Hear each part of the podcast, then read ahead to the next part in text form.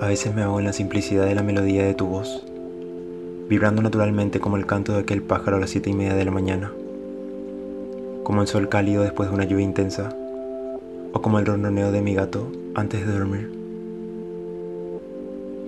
No tengo razones para perderme en tu canción.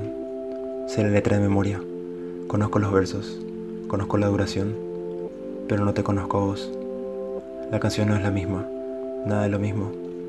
Quizá exagero tras una masiva carga emocional sin fin que no acepta una remasterización de tu sonido floral. O tal vez solo es parte de mi imaginación. Un sueño profundo, un prado abismal, flores marchitas que siguen creciendo, o mi café endulzado con una cucharada de más.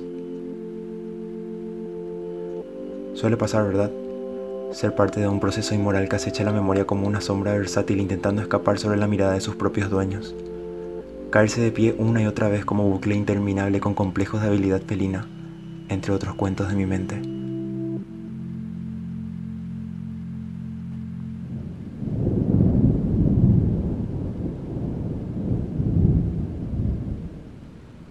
Y tras una canción de estrés, me suelto.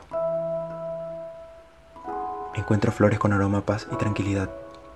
Miro el cielo Siento la textura de todos los árboles que bailan al ritmo del viento sureste, intentando mostrarse, intentando ser protagonistas en constantes miradas que lo evitan a causa de la distracción. Piedras mágicas, como mi amigo Marte, que desconoce su origen, pero de seguro viene de otro planeta. Tengo tanto por conocer. El camino apenas comienza, nublándose por una ola de inconvenientes y situaciones caóticas por lidiar. No quiero tomar camino corto. No siempre es buena opción. Tampoco hay apuro cuando no existe factor tiempo. Todo y nada es relativo. Hay un mar de libros por reflexionar, más de una dimensión por dimensionar y diez mil canciones más por escuchar. Tengo paz y tengo miedos por ordenar, pero ya estoy bien. Hoy es una canción diferente.